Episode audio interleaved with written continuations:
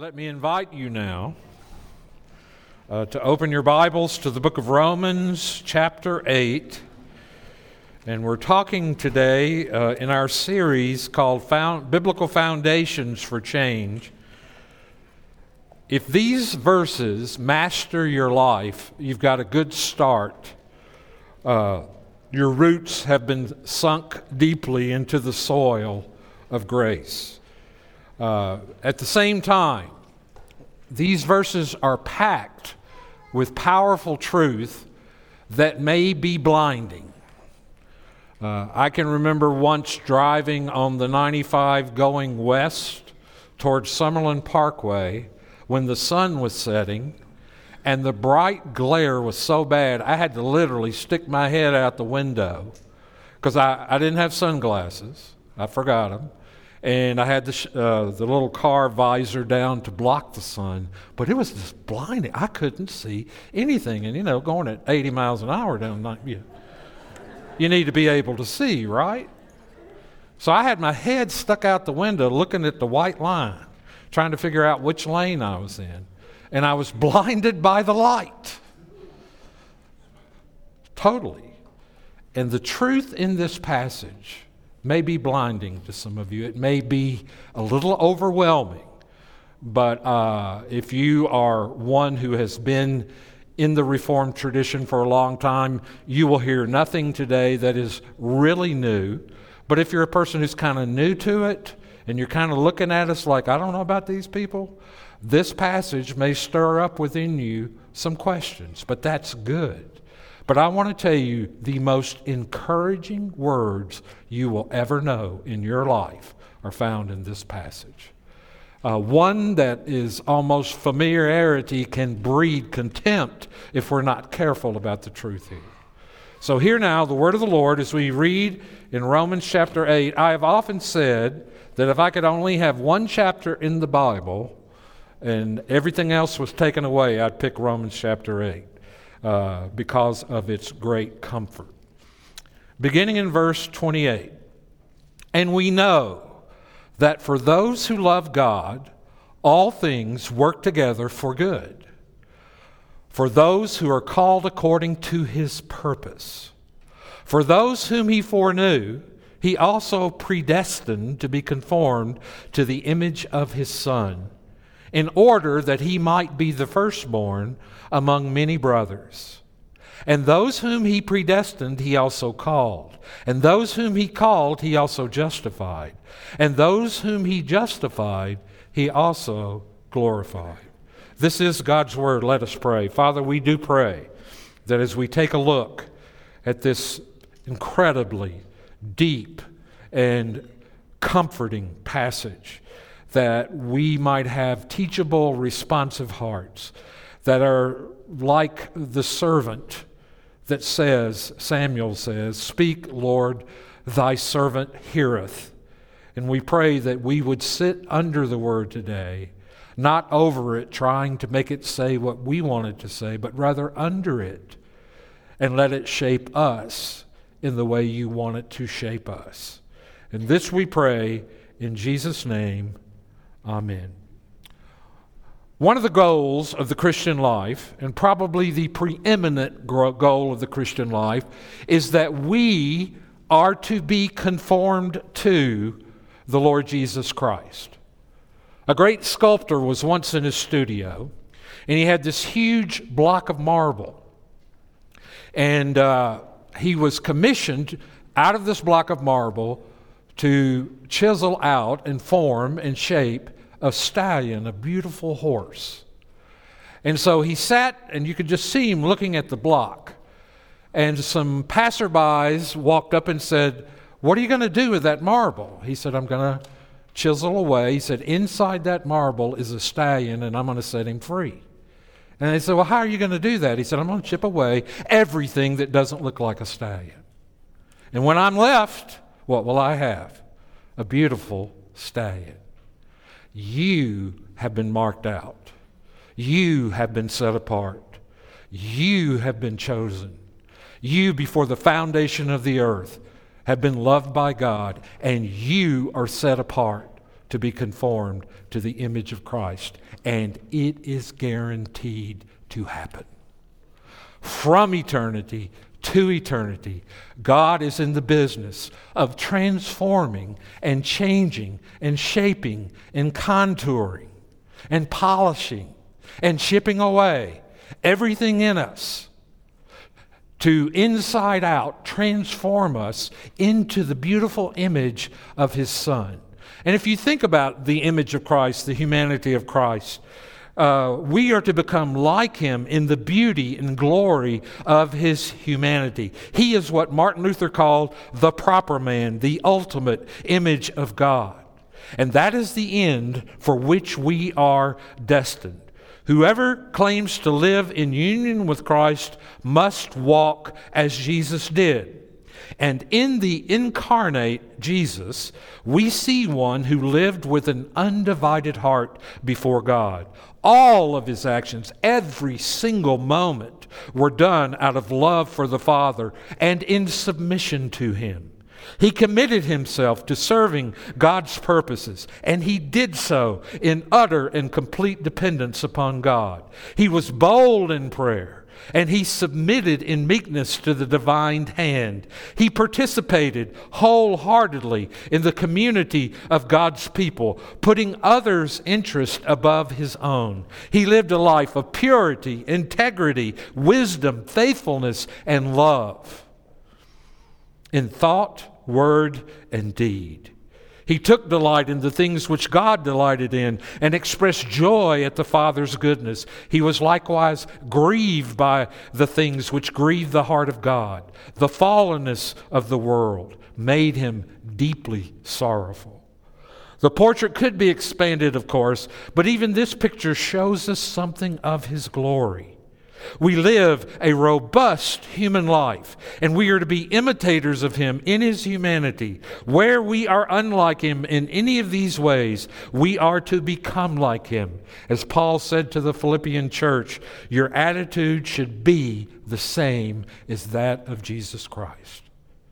And so, we, according to God's Word, have been set apart for this wonderful, glorious advantage of being made like Jesus in every way. Now, Paul doesn't give these verses to us out of thin air, they just don't poof.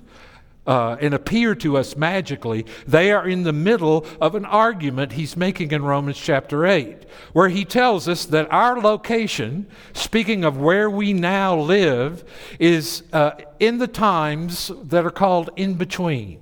We live in a time of suffering and in a time of hardship and in a time of trial, anticipating glory, which will ultimately be ours. But the present life that we have is filled with groaning. Paul tells us uh, in the prior verses that creation groans. He tells us that the Holy Spirit groans. He tells us that we ourselves groan under the tension of living with what we already know and have in Christ and what we not yet experience in a daily way. But He gives us these promises when reality in our lives sometimes doesn't match up to our expectation, He gives us promises to hang on to. And so, in these verses, Paul tells us that God is absolutely and unequivocally determined with all of his godness to do for us that which is good, that is good according to God. His idea of what goodness is. And that tells us that everything that touches our experience is brought through the sovereign hands of God ordained by Him, filtered through His hands of love that shape us, everything that touches us. Ultimately, as God works it that way, tends toward creating in us the image of Christ. We are being conformed to Him. And so life is not primarily about happiness here and now. Life is primarily about holiness. But the people who are truly the most joyful and content and happy in life are the ones who understand the truth about which I am about to give you here.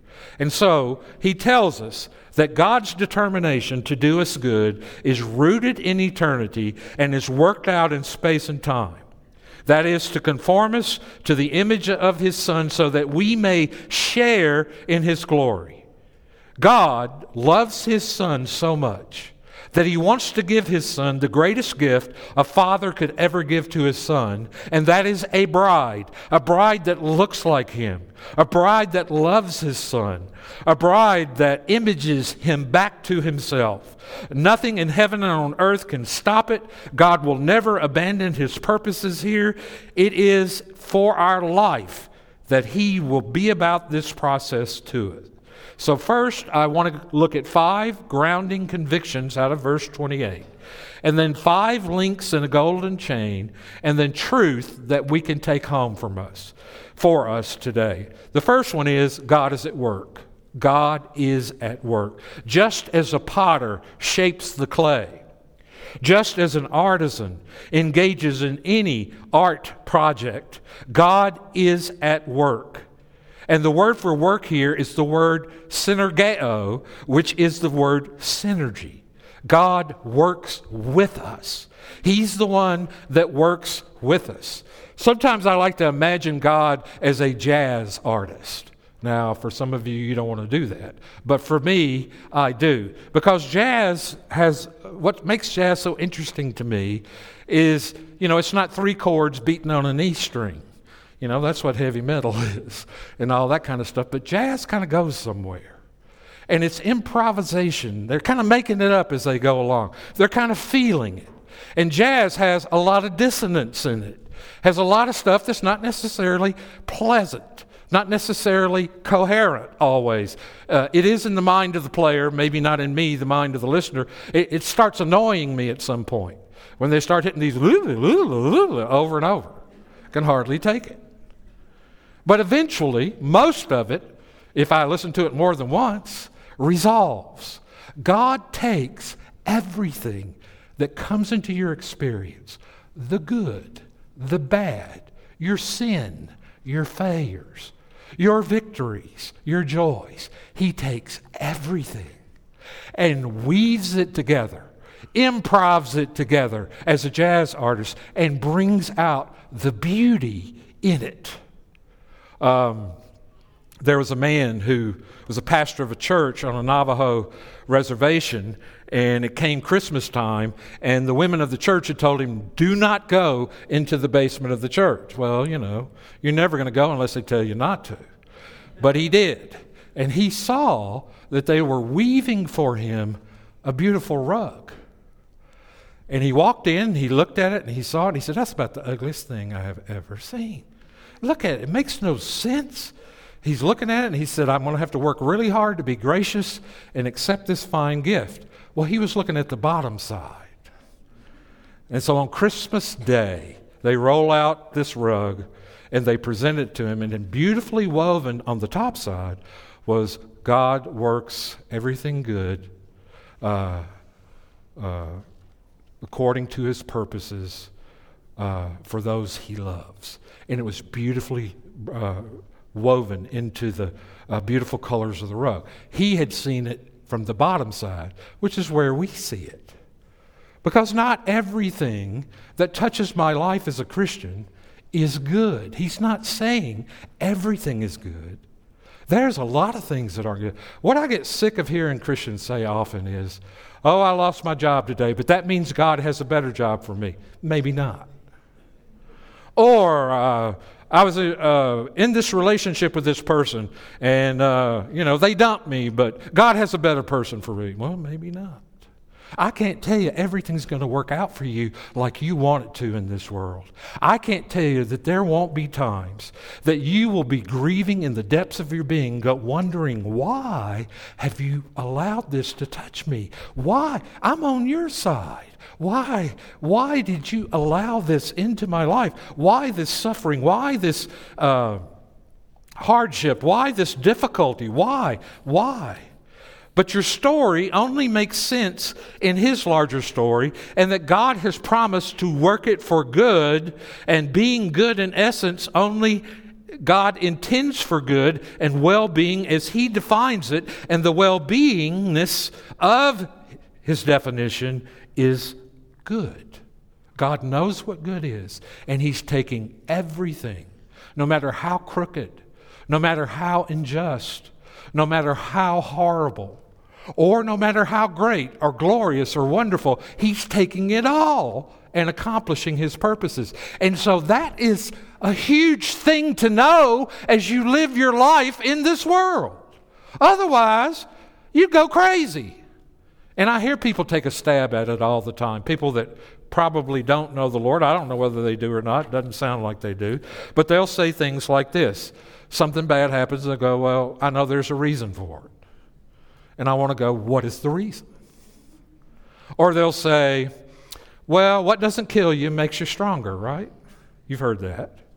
Or I've had some good karma, it's about time it evens up. Get some bad karma. Or others will stoically say, que sera, sera, whatever will be, will be. Or the world famous, it is what it is. And my answer to that is, what else could it be? It is what it is. Or I'm really going through a period of growth here, personal growth. Or what hung on the locker room wall in my high school football locker room no pain, what? No gain. And so people stab at it, and it's good that they do. And some of that is half truth, but the whole truth is God is bigger than it all. And God is wiser than the wisdom of men, comprehensively considered, it is not even worthy to be compared. And in His wisdom, He is orchestrating every moment of your life with the intended goal to make you like Jesus. You have to understand this, or you'll go crazy. You have to understand this.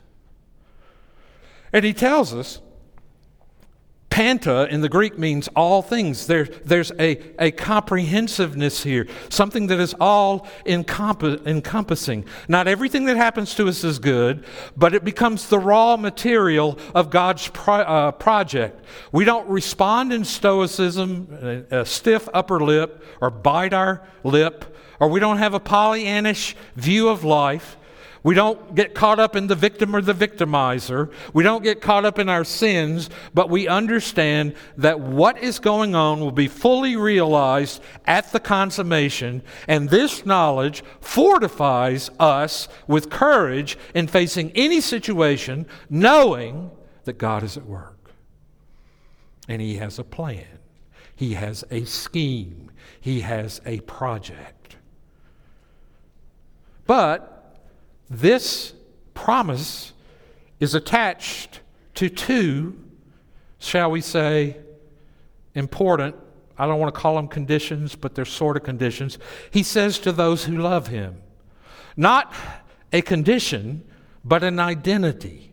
That is, we love him because he first loved us. So we don't earn this wonderful promise by loving him. We love him because he first loved us, and our love for him is due to his calling us to salvation.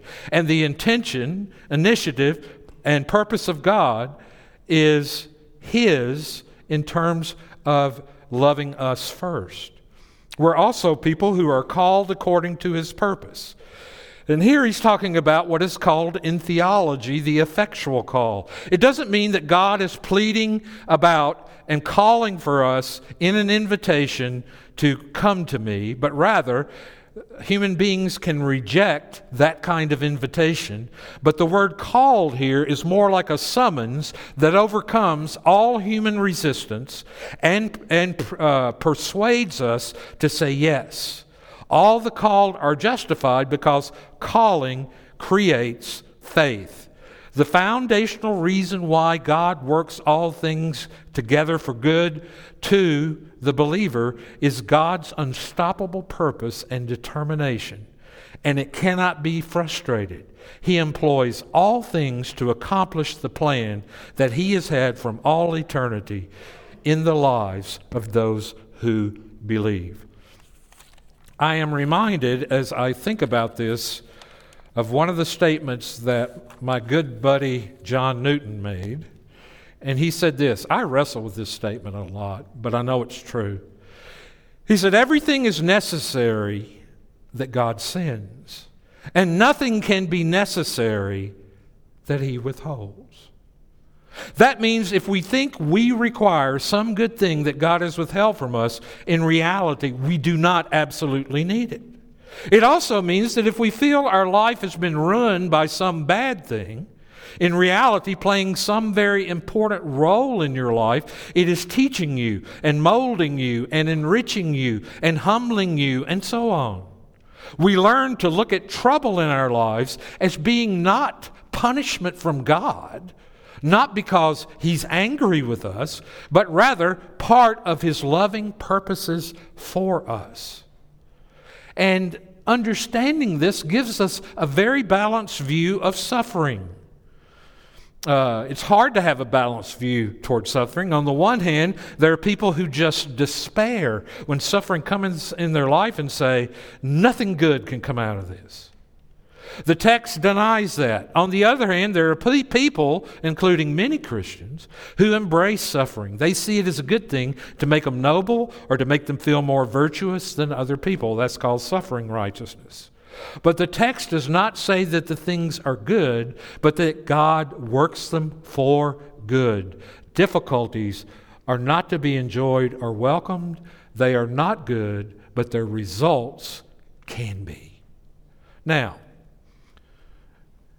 he does something here that is astounding because he's going to go in the next verses, verses 29 and 30 and really talk about God's saving purpose through five stages from its beginning in the mind of God before creation to its consummation in the coming glorious return of Jesus Christ. These stages he names as foreknowledge, um, predestination, calling, justification, and glorification. First is the reference to God's foreknowledge, those whom he foreknew. Since the common meaning of foreknow in English is to know something beforehand in advance of its happening, some scholars and even some commentators, both ancient and modern, have concluded that God foresees everyone who will ultimately believe and that his foreknowledge is the basis of his predestination. When I wasn't even a Christian, you know, I, I was the most brilliant theologian in the world because somebody once asked me what predestination was. I said, well, that's something those dumb Presbyterians believe.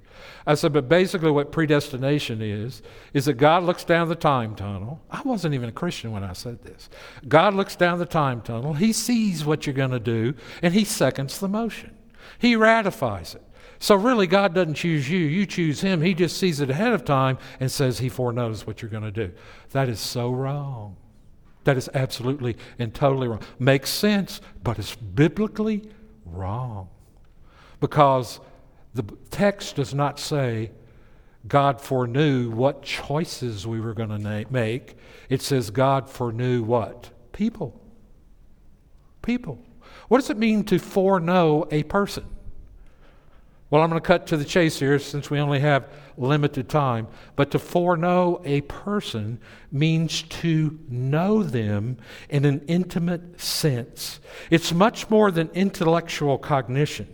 It denotes a personal relationship, a covenantal relationship uh, that is much more than intellectual, it denotes a relationship of care and affection and love. Thus, when God knows people, He watches over them. And when He knew the children of Israel in the desert, what is meant is that He cared for them. Indeed, Israel was the only people out of all the families of the earth whom Yahweh had known, that is, loved, chosen, formed a covenant with. The meaning of foreknowledge in the New Testament is similar. God did not reject His people whom He foreknew that is, whom he loved and chose. In the light of the biblical usage, whom he foreknow is therefore virtually equivalent to whom he foreloved. Foreknowledge is God's sovereign, distinguishing love. The Lord did not set his affection on you and choose you because you were more numerous than other peoples, but, but it was because the Lord loved you. And the only source of divine election and predestination is love. What that means is that if you are a believer in Jesus Christ, you have trusted in Him and Him only, who He is and what He's accomplished for you upon the cross and living a perfect life on your behalf. And if you are resting totally in Jesus, then what that says to you is there has never been in the space of eternity a single moment when God did not set His love on you. I told you the light gets blinding here a little bit even before you were a twinkle in your daddy's eye, even before creation was ever spoken into existence. God has set his heart on you and chosen you to be his. That's glorious. But he didn't just do that in eternity past, he did something else. He predestined you. He predestined you. God foreknew or foreloved. He also predestined you to be conformed to the likeness of His Son. Son. And I have seen a lot of people try to make predestination mean anything except what it means. But the verb predestination, pro proorizo in the Greek, means to decide upon beforehand to decide upon beforehand. As in Acts 48, they did, that is the crucifixion, what your power and will had decided beforehand should happen. Clearly, then, a decision is involved in the process of becoming a Christian, but it is God's decision before it can ever be ours. This is not to, not, not to deny that we can say we decided for Christ and we did that freely, but it is to affirm that we did so only because He first decided for us. What a powerful truth. The decision involved is ours but it is the fruit of His decision for us. The emphasis on God's gracious and sovereign decision or choice is reinforced with the vocabulary which it is always associated. On the one hand, it is attributed to God's pleasure, to His will, to His plan, to His purpose. And on the other, it is traced back before the creation of the world. C.J. Vaughan shows, sums up the issue in these words. Listen carefully. Everyone who is eventually saved can only ascribe his salvation from the first step to the last to God's favor and act. Human merit must always be excluded. And this can only be by tracing back the work far beyond the obedience which evidences or even the faith which appropriates salvation even to the act of spontaneous favor on the part of God, who foreordains from all eternity his works. Neither scripture nor experience will ever allow us to weaken this teaching. Oh, I wish you could listen faster. Uh, J.I. Packer in his book Evangelism and the Sovereignty of God points out the fact that all Christian people believe in God's sovereignty and salvation, even if they deny it. Two facts show this. He said, in the first place, who do you thank for your conversion? God. Now, why do you do that? Because you know in your heart that God was entirely responsible for it. You did not save yourself, He saved you. There's a second way in which you acknowledge that God is sovereign in salvation. You pray that God would save and convert other people. Why do you do that? Because you're no, you know He's the one and only one who can save by His power. Now, there's more I could say about predestination, and people take it to every extreme. But some people say predestination, well, that just fosters an arrogance. And uh, it is a mystery, granted, but the basis of predestination is never uh, anything we do, the basis of predestination is in the heart of God and what He does.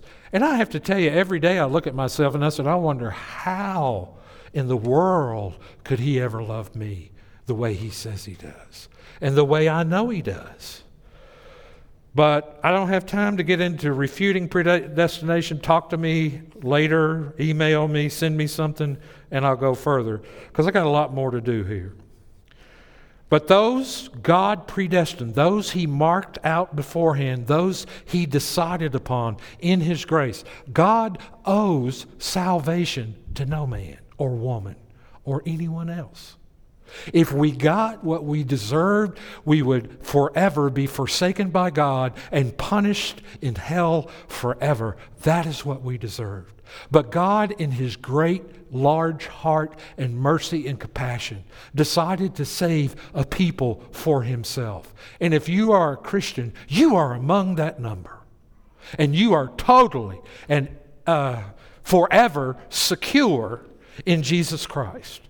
And when you're going through the rough times, when you're out on the sea and the ship's being tossed to and fro by the winds of every kind of trial and trouble in your life, the handle you can hang on to is that you have been loved by God from eternity to eternity, and you are His. You belong to Him, all of you. Now, Paul's third affirmation is those he predestined, he also called. And we mentioned call earlier. That is, he calls us through the gospel. It is when the gospel is preached to them with power that they respond to it with the obedience of faith. And then we know that God has chosen them.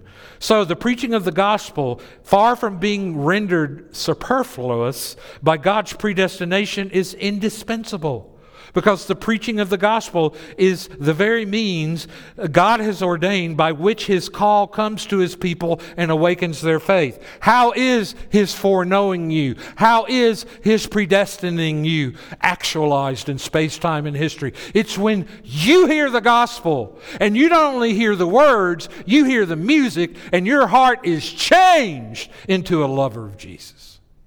You are called.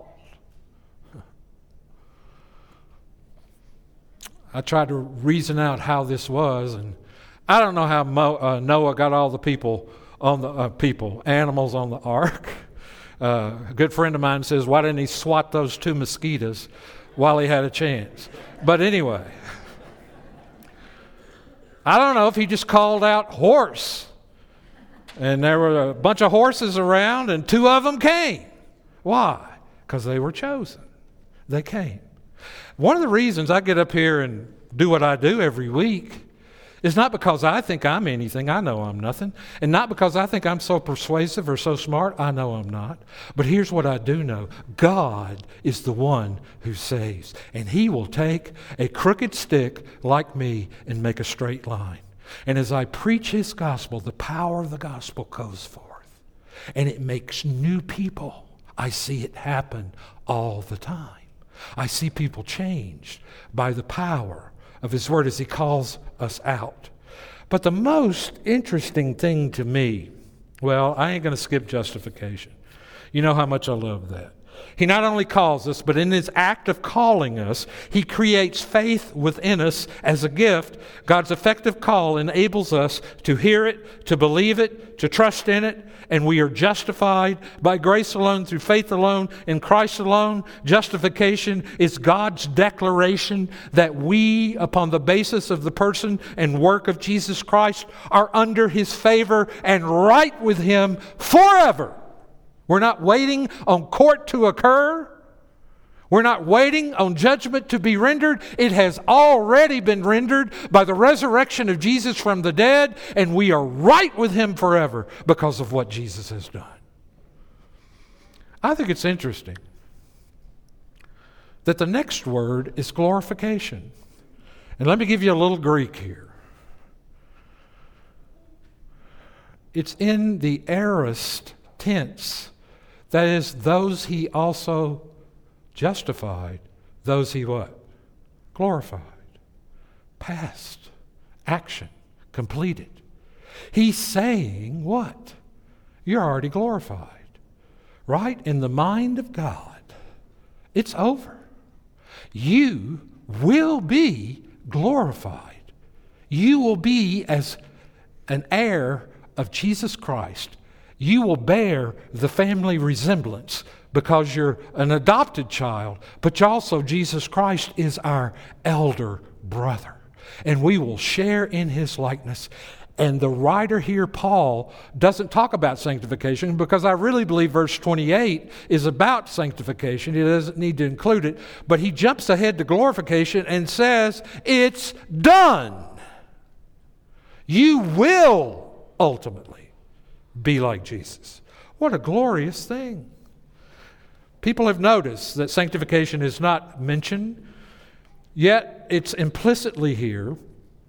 But here is the Apostles' series of five undeniable affirmations. God is pictured as moving irresistibly from stage to stage, from eternal foreknowledge and predestination through a historical call and justification to a final glorification of his people and a future eternity. It resembles a chain of five links, each of which is unbreakable. Now, okay, Pastor, I've been listening and I've been trying to absorb what you're saying. What can I take home with me? I'm actually going to use a summary by John Newton, but he stole it from somebody named the late Mr. Hervey and I'm stealing it from him. Or we're handing it down. Maybe that's a better way to say it. If his bullet will fit my gun, I will fire it every time. Now, what are three things we can take home with us? Number one, knowing what I just preached to you should not ever puff you up, it should humble your socks off. It should break you, it should humble you. And it's, it's intended by the Word of God to humble the sinner and to fall in line with the Lord's professed design, to stain the pride of all human glory. This and this alone stops every mouth as to boasting and leaves the soul nothing to glory in but the Lord. How prone are men by nature to set value upon something as outward privileges, or natural gifts and talents, or moral character, or diligent endeavor, endeavor as if the Lord is indebted to us, or gifts and labors. But when the soul is stripped of everything, and sees the foundation of hope and begins to taste that the Lord is good and that the Lord is gracious, how does a view of foreknowledge and sovereignty humble? When all these texts, so mortifying to human pride, are asserted, we repeat the words like this Why me, Lord? Why me? Why was I made to hear your voice and enter while there's room when thousands make a wretched choice and rather starve than come. 'Twas the same love that made me feast, that sweetly forced us in. Else we had still refused to taste and perished in our sin. The second thing I want you to take home with you is whatever humbles the sinner always exalts the Savior. And that is a consequence of this truth. The more we sink in our own esteem, the more excellent and glorious Jesus will appear. Why do so many see no form or loveliness in him? Because they are well satisfied in themselves. The whole may give the physician a good word, but the sick alone know how to prize him.